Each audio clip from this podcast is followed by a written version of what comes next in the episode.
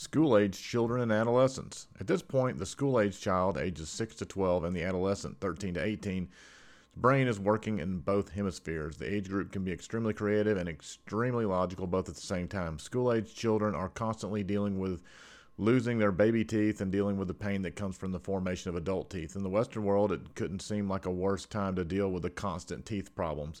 Some people, some children around the world actually breastfeed until they're 10 years old. This fact provides some rationale for the loss of baby teeth at such a late age. If a 10 year old were, in fact, still breastfeeding, there would be no doubt a lack of willingness to share this with their friends at school.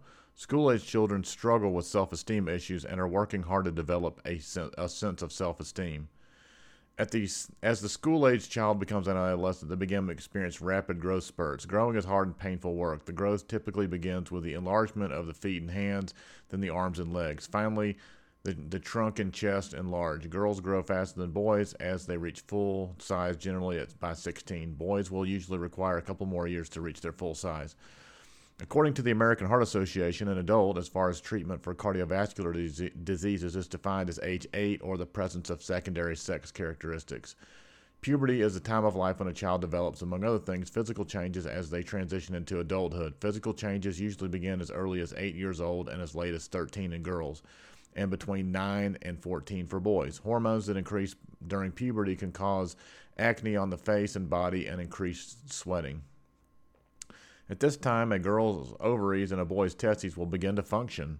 Puberty occurs when a part of the brain called the hypothalamus begins to produce a hormone, gonadotropin, that has an effect on the testes and ovaries, causing an increased sex hormone, estrogen in girls and testosterone in boys.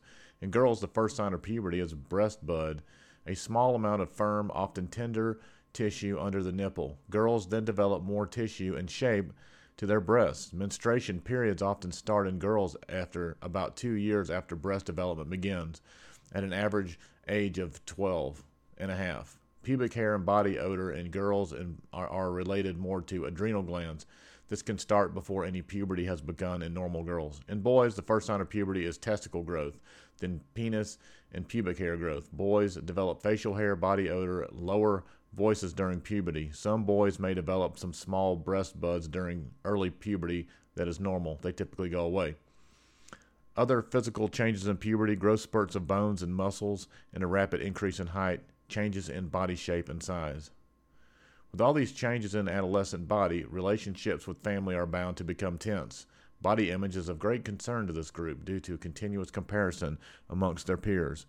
The awareness leads to eating disorders like anorexia and bulimia.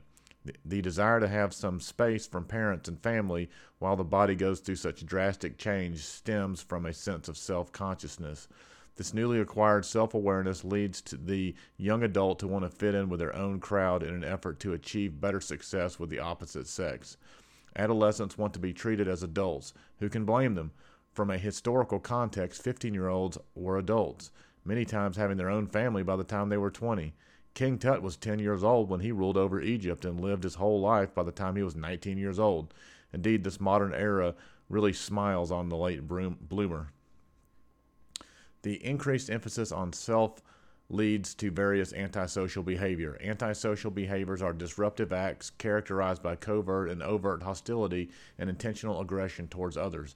Antisocial behaviors exist along a severity continuum and include repeated violations of social rules, defiance of authority, and other rights of others, deceitfulness, theft, and reckless disregard for self and others. Sometimes these destructive behaviors are pointed inward toward the, an early addiction to tobacco, alcohol, and illicit drugs.